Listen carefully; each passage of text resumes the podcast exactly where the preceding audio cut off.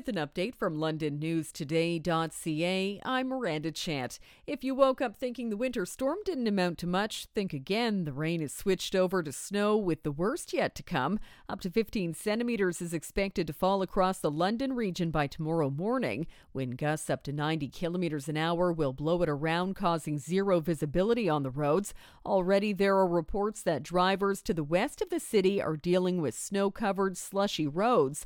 Environment Canada and police have warned against traveling during the winter storm. Thames Valley, London District Catholic, and the French school boards have closed all schools for the day. As a cold weather alert is also in effect with the wind chill to make it feel like minus 27, the city has opened warming centers at Stronach, Medway, and Earl Nichols arenas. People needing to get out of the cold can also head to a public library.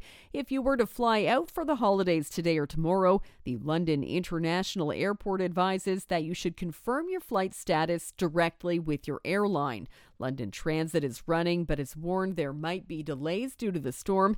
It advises riders to dress warmly and allow for extra travel time. Road crews will be working around the clock to clear snow and salt and sand. The snow will taper off to flurries tomorrow morning.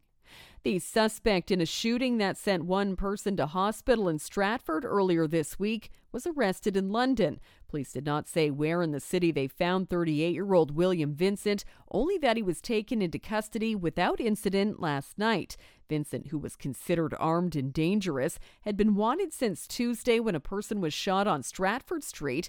At the time, police said it was an isolated incident.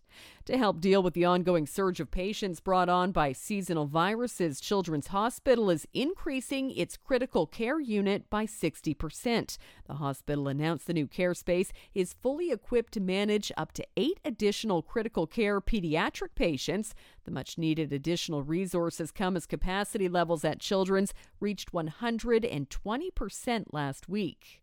For more on these and other stories, go to londonnewstoday.ca.